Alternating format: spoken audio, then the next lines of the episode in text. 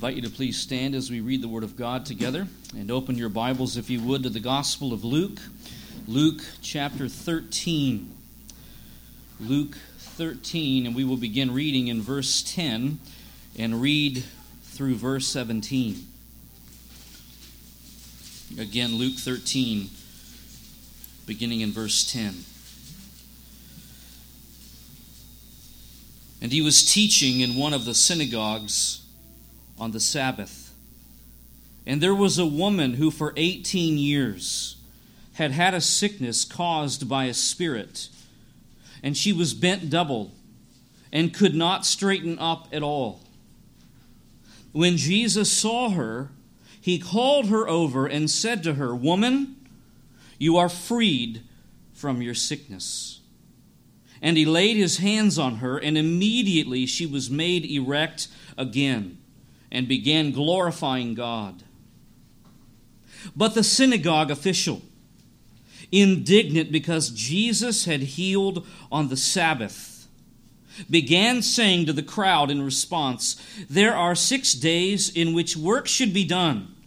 So come during them and get healed, and not on the Sabbath day. But the Lord answered him and said, You hypocrites!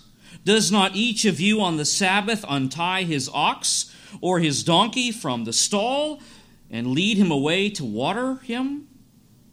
And this woman, a daughter of Abraham as she is, whom Satan has bound for 18 long years, should she not have been released from this bond on the Sabbath day?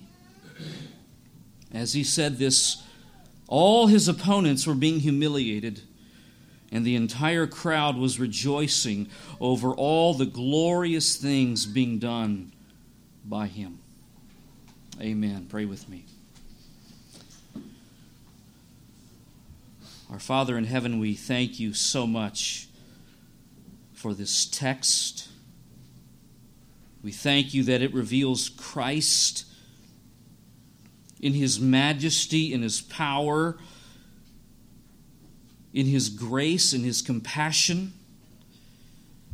We thank you, Lord Jesus, that you healed this woman, that you laid your hands on her, and that immediately she was healed. And that this not only demonstrated your power over disease and sickness, but also your power over demons, over Satan.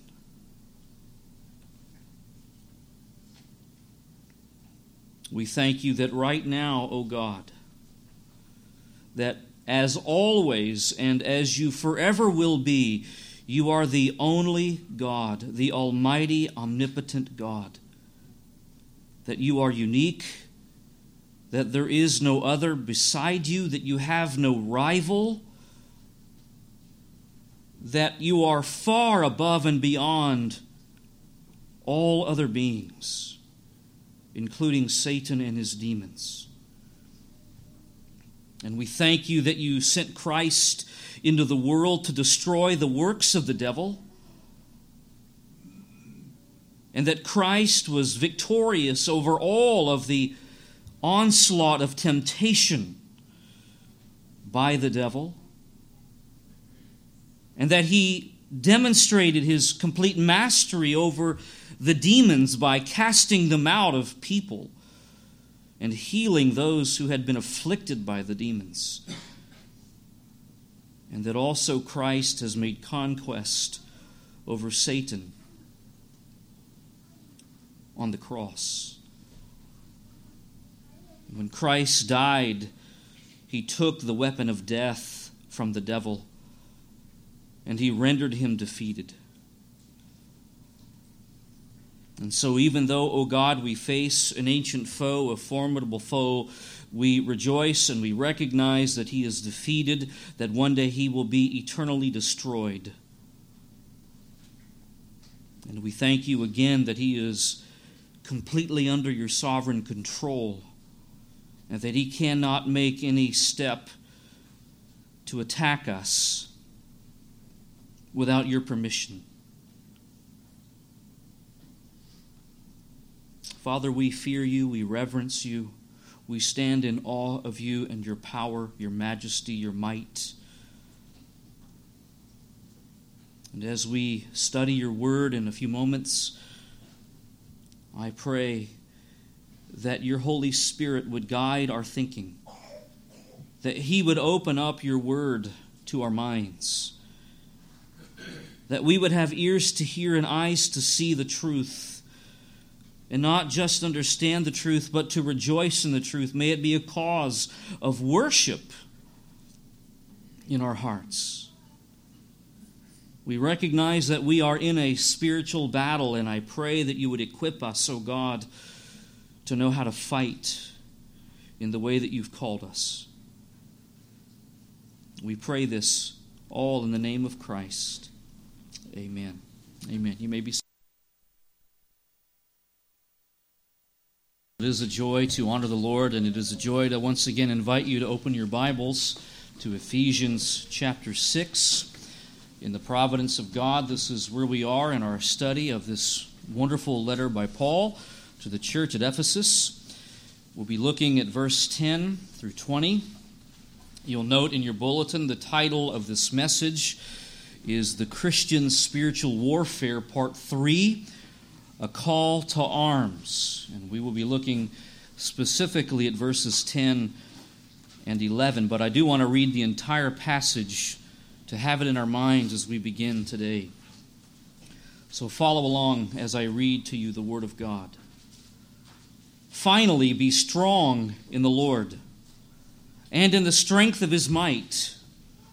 Put on the full armor of God so that you will be able to stand firm against the schemes of the devil. For our struggle is not against flesh and blood, but against the rulers, against the powers, against the world forces of this darkness against the spiritual forces of wickedness in the heavenly places. Therefore, take up the full armor of God so that you will be able to resist in the evil day, and having done everything, to stand firm. Stand firm, therefore, having girded your loins with truth, and having put on the breastplate of righteousness, and having shod your feet with the preparation of the gospel of peace in addition to all, taking up the shield of faith, with which you will be able to extinguish all the flaming arrows of the evil one. And take the helmet of salvation and the sword of the Spirit, which is the Word of God. With all prayer and petition, pray at all times in the Spirit, and with this in view, be on the alert with all perseverance and petition for all the saints and pray on my behalf that utterance may be given to me in the opening of my mouth to make known with boldness the mystery of the gospel, for which I am an ambassador in chains, that in proclaiming it I may speak boldly as I ought to speak. This passage that I have just read in your hearing is the classic biblical text on the Christian spiritual warfare. To be sure, there are other passages in the Bible that address the theme of spiritual warfare, but this text is unsurpassed in terms of its fullness and in terms of its comprehensive treatment of our spiritual combat with Satan and his host of demons. Thus, its significance in the life of a follower of the Lord Jesus Christ cannot be overstated. And as we consider together the great theme of our spiritual warfare, it is important to note at the very outset that there are two extreme dangers that we must be sure to avoid. The first is to ignore the reality of spiritual warfare altogether. And the second is to go beyond the bounds of Scripture in both how we understand and how we are to engage in spiritual warfare. This first danger is what is called naturalism, which is the worldview that rejects all things supernatural and affirms that reality is limited to what we can see, hear, taste, smell, and touch. And therefore, according to the worldview of naturalism, the belief in the existence of angels, Satan, and demons, is a holdover from an ancient, medieval, pre enlightenment, pre modern, superstitious view of the world. And therefore, according to naturalism, all of this that we're talking about is really just fantasy.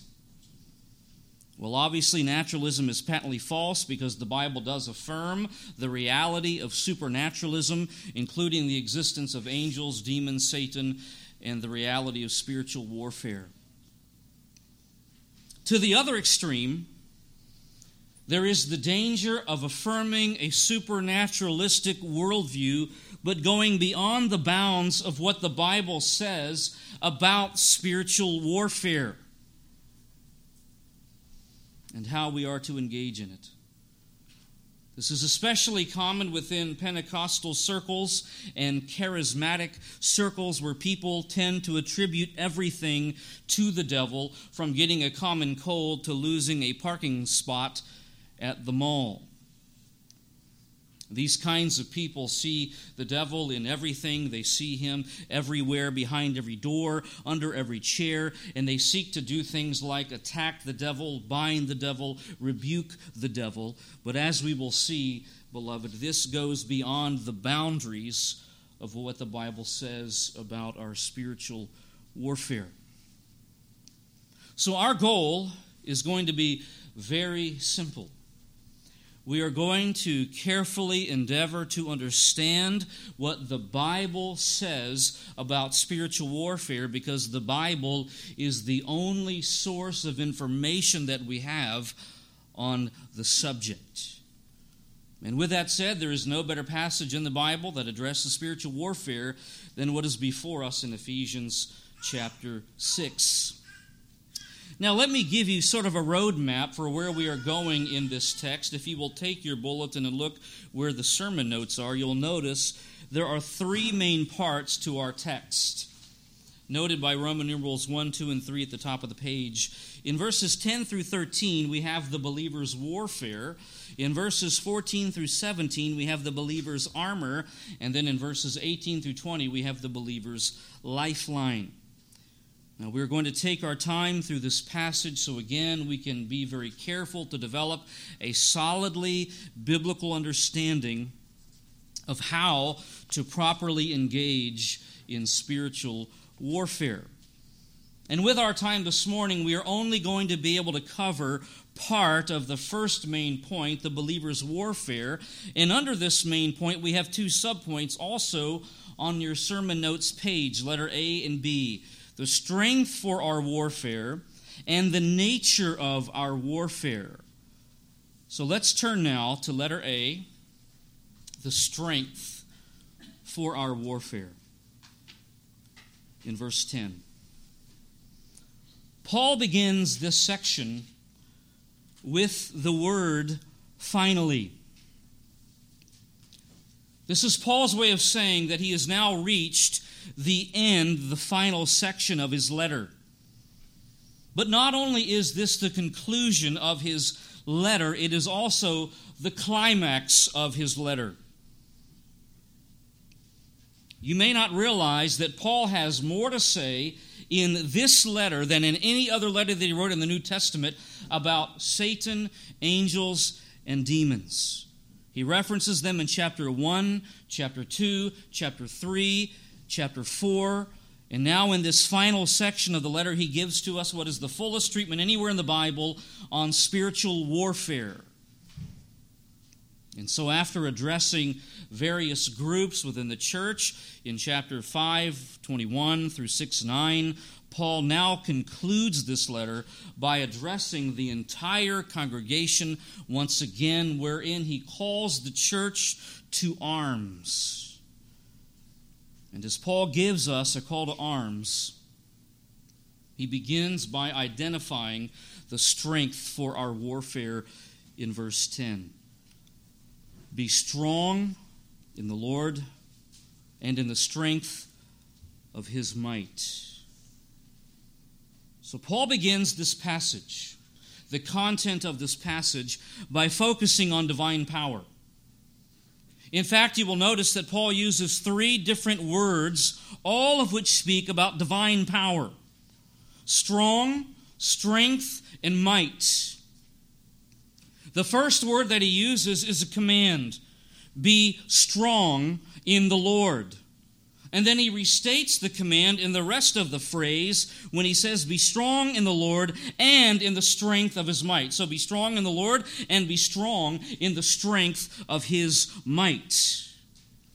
Now, why does Paul begin this way, and why does he use so many words that seem to say the same thing? Is he being redundant?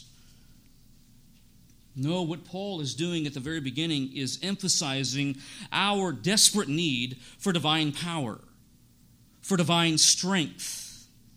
So, beloved, the very first principle that you need to understand from this text is that on your own, in your own strength, you do not have the ability to successfully engage in spiritual warfare. You are not able to do this. We are not fit for the battle in our own strength.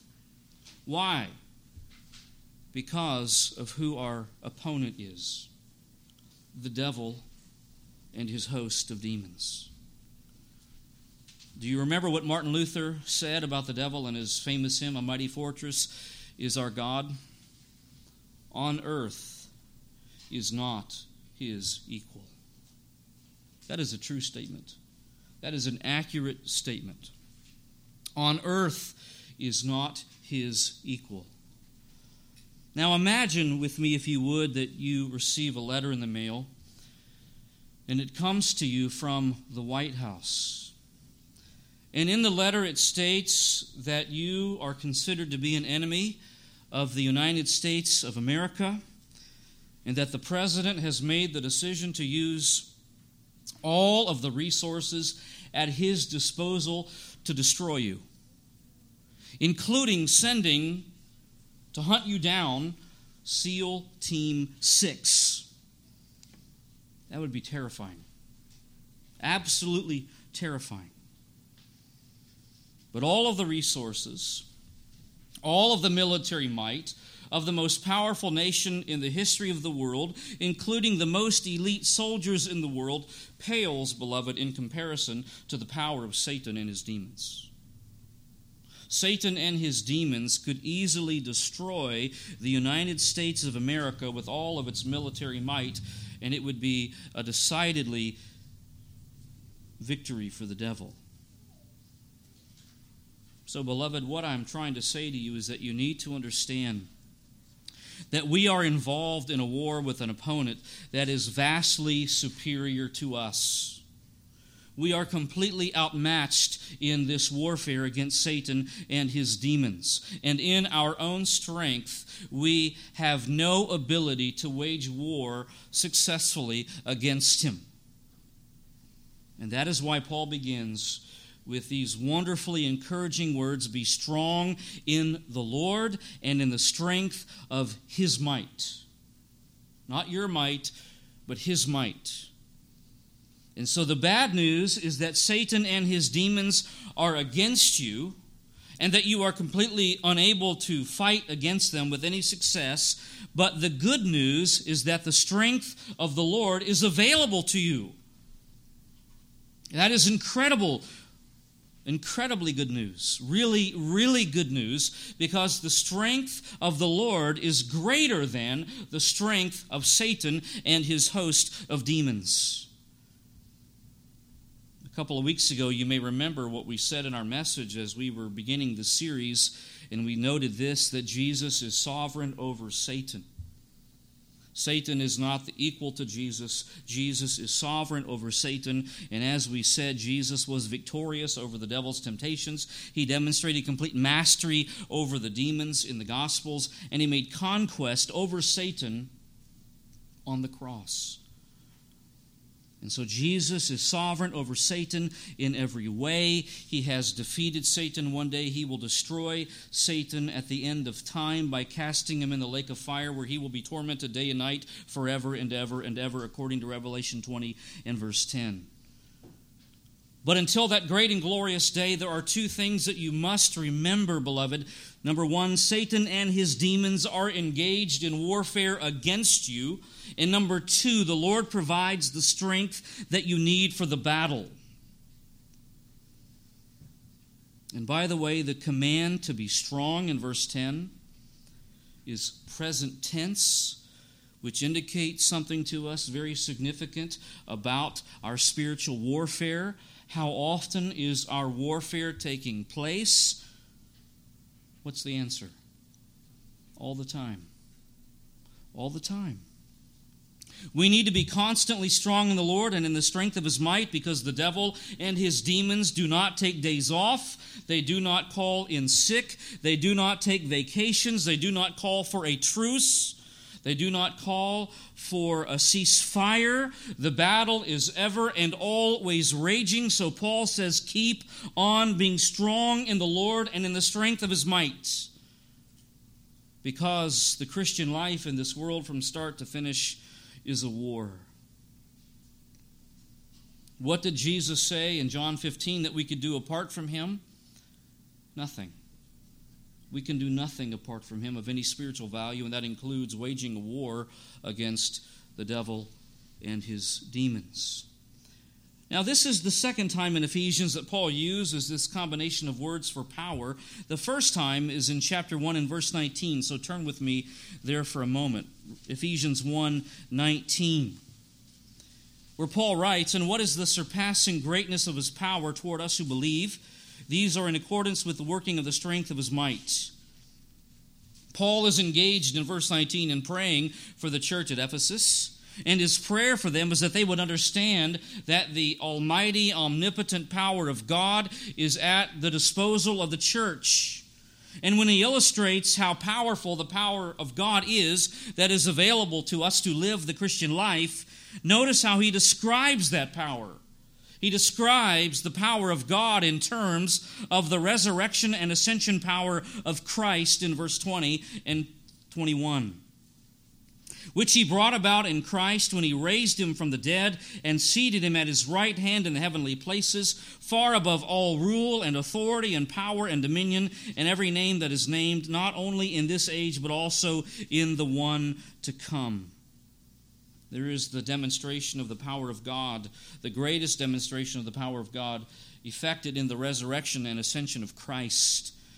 And so, beloved, what Paul is laboring to say is that Jesus Christ is the unrivaled ruler of this age and in the age to come. His power exceeds, far exceeds, everyone and everything else, including the devil and his demons.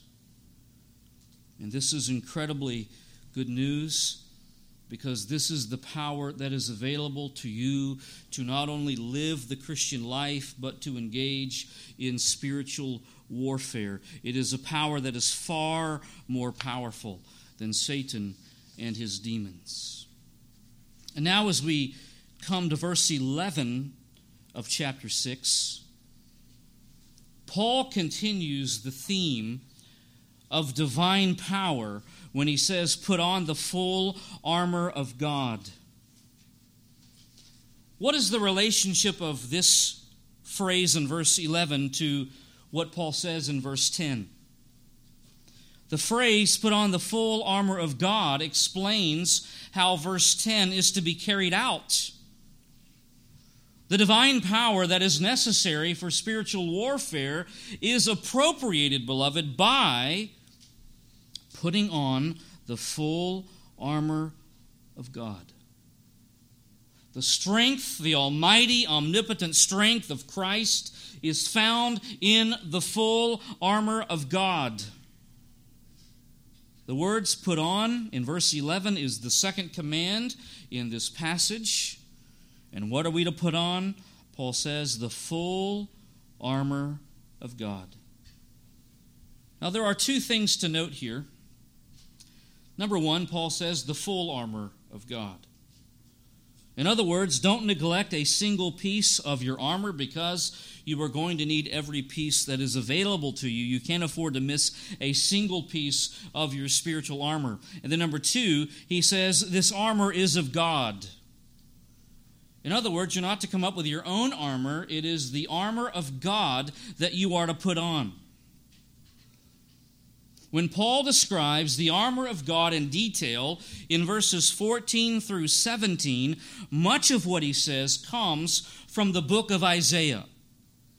Now, a lot of the commentaries, when you read them, they'll say, you know, Paul is sitting in a Roman imprisonment. He sees soldiers all the time. He is chained to a soldier, and so he is inspired by what he sees in these soldiers to write what he does here. But I don't believe that is the case. Because as he describes the armor in verses 14 through 17, he is being inspired by the book of Isaiah. He is quoting from the book of Isaiah. And the imagery that he draws from in Isaiah is that of God as a divine warrior who wears armor as he wages war against his adversaries. And so, this is the armor that God Himself wears in the book of Isaiah and makes available to us. And therefore, it is the armor of God. It is the armor that is from God, and it is the armor that God Himself wears. So, now let's summarize what we have seen so far. As a Christian, as long as you live in this world, you are involved in a spiritual conflict with Satan and his demons. You need to know that we are not living in peacetime, we are living in wartime. And so it is vital, it is imperative for you as a Christian to develop a wartime mentality, not a peacetime mentality. The moment you became a disciple of the Lord Jesus Christ, you also became a soldier of the Lord Jesus Christ and commenced in a spiritual battle that will last as long as you draw your breath in this life. And in this passage, Paul gives us this powerful, profound call to arms to engage in spiritual warfare, not in our own strength, but in the unsurpassing, unrivaled strength of Christ, who is sovereign over Satan. Now, turn with me, if you would, to the front of your bulletin. There is a quote that I want to read that I want you to follow with me because it is so rich. It is by William Gurnall, who was a Puritan who wrote a book on this passage in Ephesians 6, and guess how long it was? More than 1,300 pages. And as he wrote it, he says it is a small gift to the church. A small gift, 1,300 pages.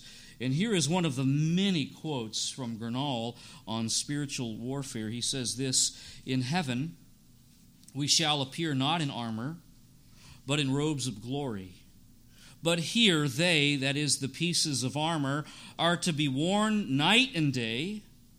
We must walk, work, and sleep in them, or else we are not true soldiers of Christ.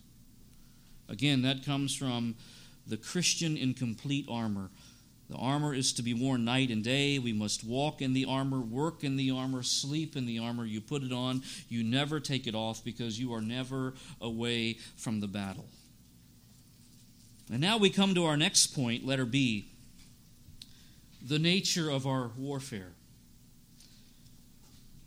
And so I ask you, what is the goal in our warfare?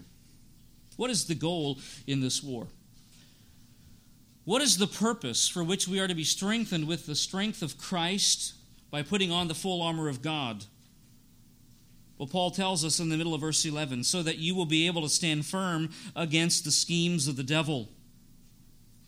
The words so that there in verse 11 indicate the goal, the purpose uh, for putting on the armor of God, so that you will be able to stand firm against the schemes of the devil.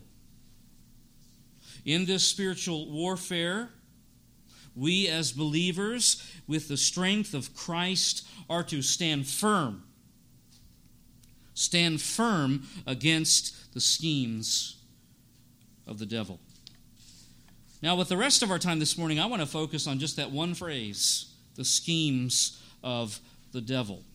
Because herein we have tremendous insight into the nature of our conflict. We get our English word method from the Greek word that Paul uses here, translated in English, schemes. Paul is talking about the methods of Satan, the schemes of Satan, and because of the context being that of military conflict, it's probably better to translate this word as tactics or strategies. These are the strategies of the devil, these are the tactics of the devil. And you will notice that the word is plural. And what does that indicate to us? It indicates that the devil's attacks are both, listen to this very carefully, repeated and varied.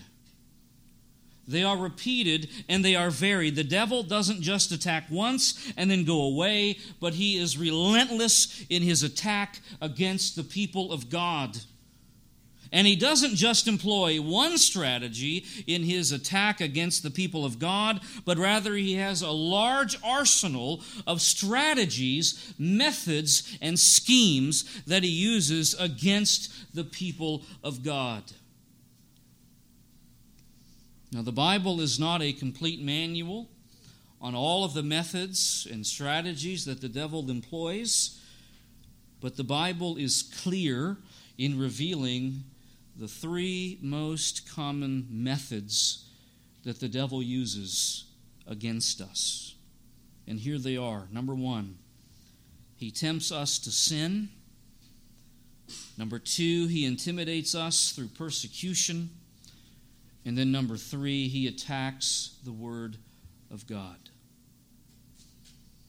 Now, we're only going to have time to look at the first one this morning.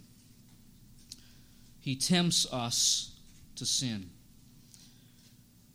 As you know, one of the names the Bible gives to the devil is the tempter. In fact, the very first time we are introduced to the devil in the Word of God in Genesis chapter 3, what is he doing? He is tempting Eve. He does the same thing to Jesus in Matthew 4 at the beginning of his public ministry, as we've seen already in this series. Now, on the one hand, we don't want to underestimate the power of Satan. He is extremely powerful, far more powerful than us. On earth is not his equal, but on the other hand, we don't want to overestimate the power of Satan because there are many things that he cannot do. One of which, listen carefully, is make you sin. He does not have the power to make you sin. And it's important to say that because you oftentimes hear people say, What? The devil made me do it.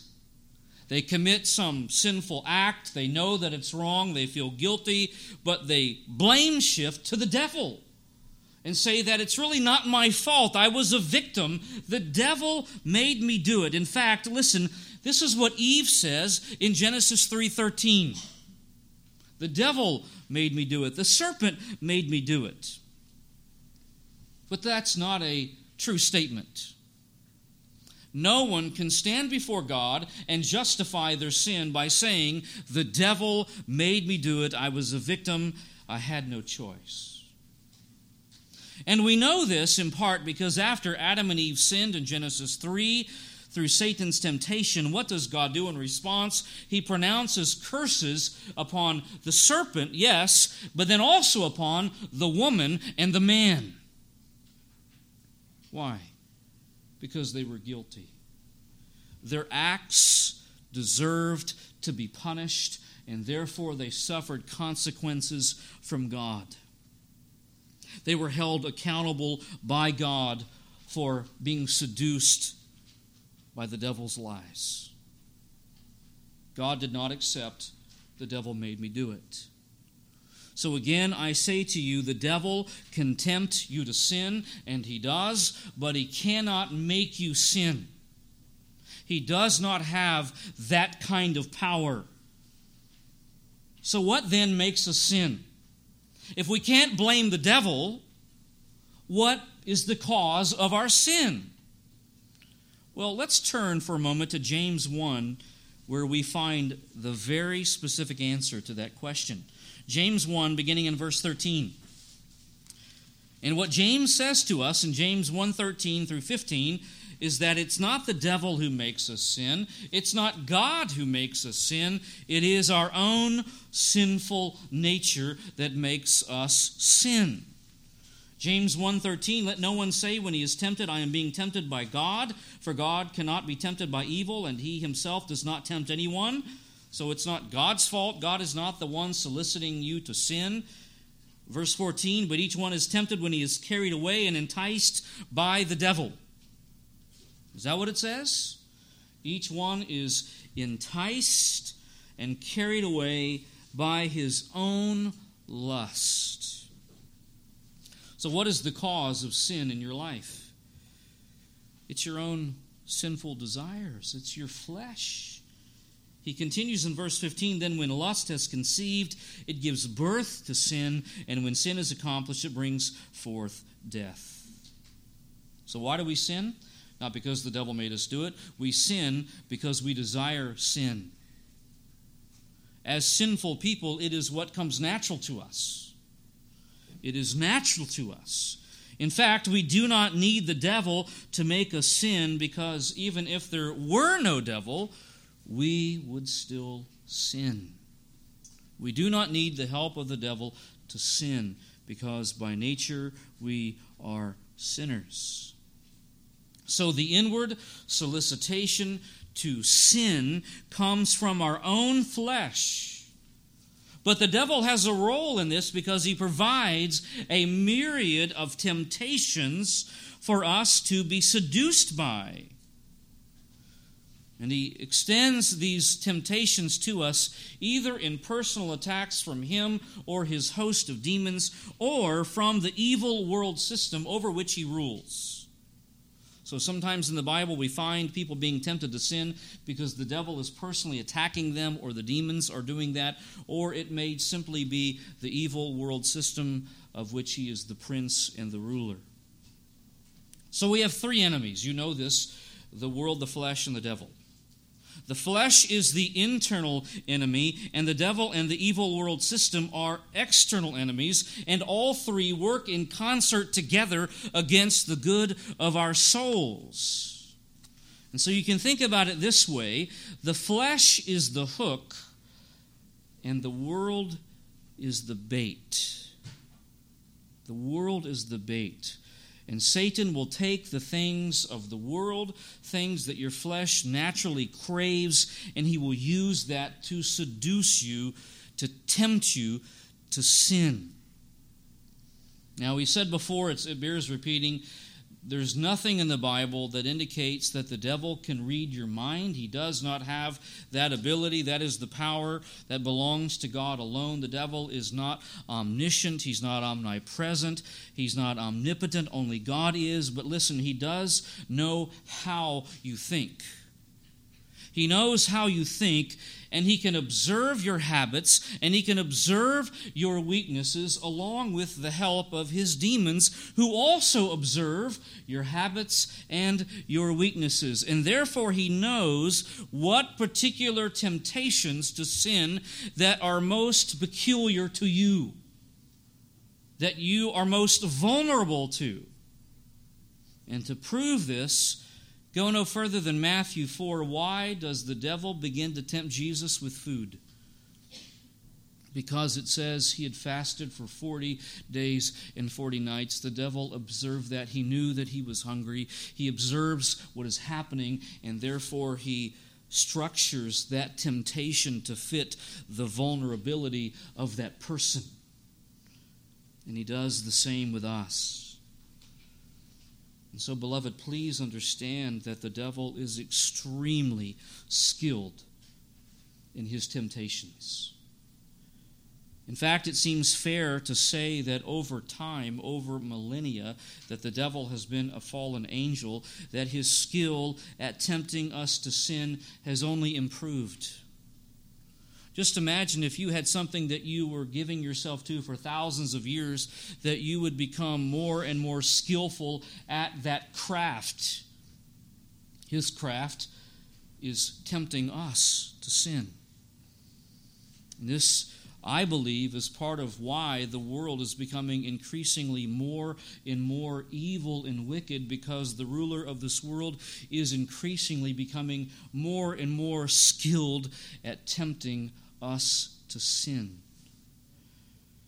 Now, what I want to do is look at some examples in the Bible of how Satan tempts us to sin. And so let's begin by going to a book of the Bible we rarely go to, and that is First Chronicles. First Chronicles chapter 21. There is a, a very interesting statement here about King David. First Chronicles chapter 21. You have Samuel, then you have Kings, and then you have Chronicles. First Chronicles 21, 1 and 2. It says, Then Satan stood up against Israel and moved David to number Israel. Verse 2 So David said to Joab and to the princes of the people, Go number Israel from Beersheba even to Dan, and bring me word that I may know their number. What is David doing? Taking a census of the army. Why is he doing that? Well, there's a couple of reasons at play. Number one, pride, taking pride in the size of his military power. And number two, what is he also exhibiting? A lack of trust in God. What was unique about the military of Israel is that God was their warrior. God was to fight their battles. And at this very moment, David is failing to trust God as the divine warrior in behalf of Israel. And so you think about the pride of David and the lack of trust in David's heart to God. And also notice in verse 21 that who was behind this solicitation for David to sin in this way? It is Satan who is standing up against Israel, moving David to do the census. And so, what does he employ? What is his strategy in the life of David? It is pride. It is so subtle. It is pride, and it is a lack of trust in God as their divine warrior. And so, here in this one little verse, we can see the subtlety, the craft, the skill of Satan to tempt King David, the greatest king in the history of Israel, apart from the Lord Jesus Christ. And now let's move to the New Testament, to the book of Acts. Acts chapter 5, a very familiar passage. Acts chapter 5. And what is interesting about this passage is that this is the first time that we read about a, a, a, significant problem in the early church. Things are going well by the grace of God. At this point in the early history of the church, it is growing by leaps and bounds. The Lord is adding to their number daily those who believe in the Lord Jesus Christ. And then we find at the end of chapter 4 that there is a tremendous reality happening in the early church. People are sharing, they're giving away their possessions to help the poor, to help the poor in the church. And then we come to chapter 5. In verse 1, but a man named Ananias with his wife Sapphira, they sold a piece of property. Because this is what people were doing. People would literally take their property, sell it, take the proceeds, give it to the apostles, and they would then give it to the poor, the needy of the church. And so Ananias and Sapphira, they see this happening. They jump on the bandwagon, as it were. They sell their property. But note verse 2 and kept back some of the price for himself. He has every right to do that. It's his property. There's no law that says you have to give every penny that you earn from selling your property. So he sells the property, he keeps some of it to himself with his wife's full knowledge, and bringing a portion of it, he laid it at the apostles' feet. And what he does is he tells the apostles, This is the entire amount of money that we sold our property for. What is the sin that's being committed here? It's pride, it's hypocrisy, it's trying to make themselves to look more spiritual than they really are, to give the impression that they're more generous than they really are. And notice what Peter says in verse 3 But Peter said, Ananias, Why has Satan filled your heart to lie to the Holy Spirit and to keep back some of the price of the land? Somehow Peter knows what is happening in the heart of Ananias. Satan is involved in this solicitation to sin. Verse 4 While it remained unsold, did it not remain your own? And after it was sold, was it not under your control? Why is it that you have conceived this deed in your heart? You have not lied to men, but to God. Verse 5 And as he heard these words, Ananias fell down and breathed his last. He died. God killed him and great fear spreads to the whole church. So here is this couple, Ananias and Sapphira. Sapphira also will die in the next few verses because of their sin. They have been seduced by the devil to commit pride, hypocrisy, gross hypocrisy. And even though the devil is involved in verse 3, it cannot be said by Ananias and Sapphira that the devil made me do it. Because God kills Ananias and Sapphira. He holds them accountable for their sin because they were not victims. They willingly accepted the bait that the devil had fed them, and they died. Well, this is not the only example in the New Testament we have of the devil's temptation. Look at 1 Corinthians 7, another very interesting statement about one of the schemes, the strategies of the devil. 1 Corinthians 7. This is a chapter about marriage.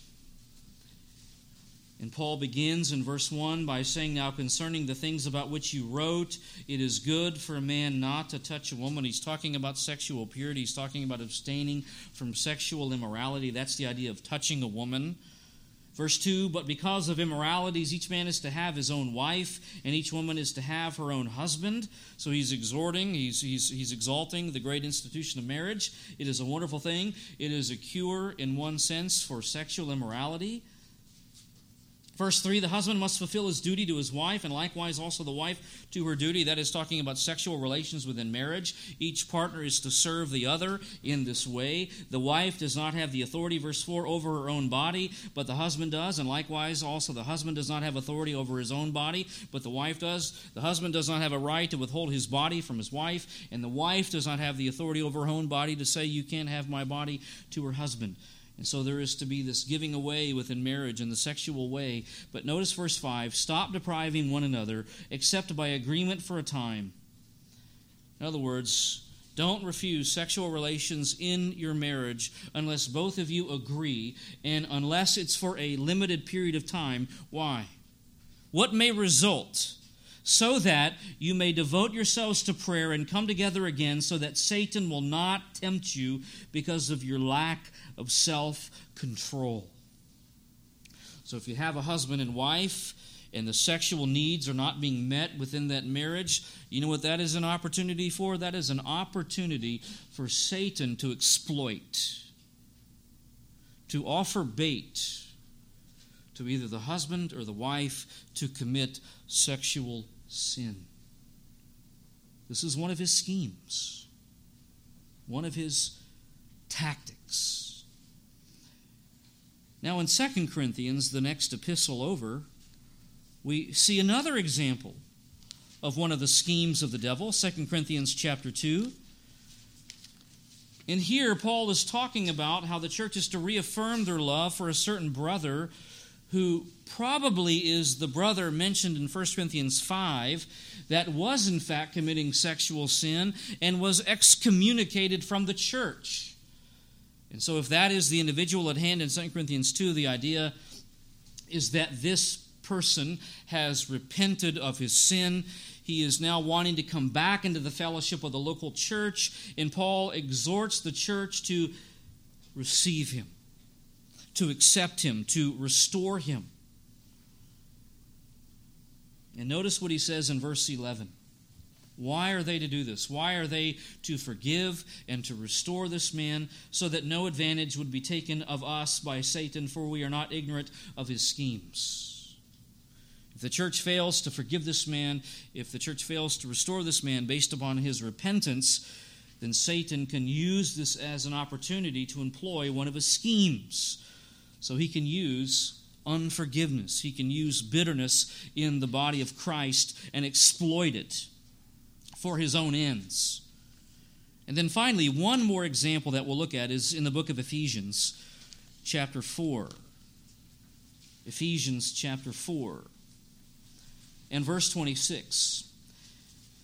And you may remember back when we were in Ephesians 4, Paul is going through just a, a, list, if you will, of exhortations to the church to live out the Christian life, one of which is here in verse 26 Be angry and yet do not sin. Do not let the sun go down on your anger. There is the place of righteous anger. We looked at that before many months ago, but you have to be careful even when you exhibit righteous anger because it can easily degenerate into unrighteous anger sinful anger. Therefore, be careful with it. Don't let the sun go down on your anger. Verse 27 and do not give the devil an opportunity. So, the idea is that the devil can exploit sinful anger, he can use that to exploit and to offer his temptations. So, in just these few examples that we have seen, Satan tempts us with the lust of the eyes, the lust of the flesh, and the pride of life. He tempts us with pride, with hypocrisy, with sexual sin, with unforgiveness, and with sinful anger. And his goal is to compromise the purity and the unity of the church. The purity and the unity of the church. Now, let me give you some concluding thoughts as we wrap up our time for this morning. As a Christian, you are involved in a spiritual war with Satan and his demons, whether you realize it or not. So let me ask you how conscious are you of being in a spiritual war? Do you live with a wartime mentality or with a peacetime mentality? How seriously are you about putting on the full armor of God? Number two, a second concluding thought. And this is a wonderful reminder. There is nothing in this text in Ephesians 6 to indicate that we, as the people of God, are to live in the fear of Satan or his demons. The Bible never tells us to fear Satan, to fear the devil, to fear his demonic host. It tells us to fear God alone, to fear Christ, even in Ephesians 5:21, never to fear the devil. In fact, the opposite is true because of the unsurpassing, unrivaled power of Christ being available to you. You are to live in the full confidence of knowing that you can stand firm in this battle.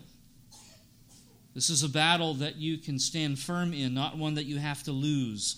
Christ was victorious over the temptations of the devil, and in the strength of Christ, you too can be victorious over them as well. And now, a third concluding thought is this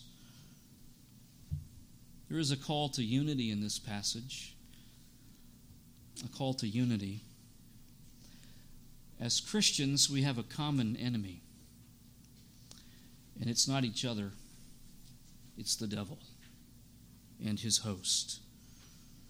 So listen carefully. We are not called to fight against each other as unfortunately sometimes happens in the local church, but rather we are to help each other to fight against our common enemy in our common spiritual war. And so, the way that you should view your brothers and sisters in Christ is in this way they are your fellow soldiers who are engaging in a common war, and that you should do everything you can to assist them and to encourage them in the fight. Don't fight against them. Seek to help them and to serve them. Well, there's much more to say, but we'll have to wait, Lord willing, until next time.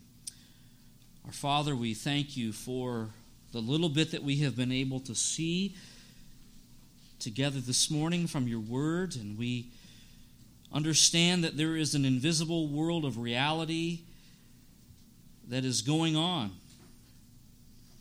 And though much of the world ignores this or mocks it, we understand that according to your word, it is real, that there is a real devil who is a real enemy, who employs real schemes against us to tempt us to sin, to seduce us to sin.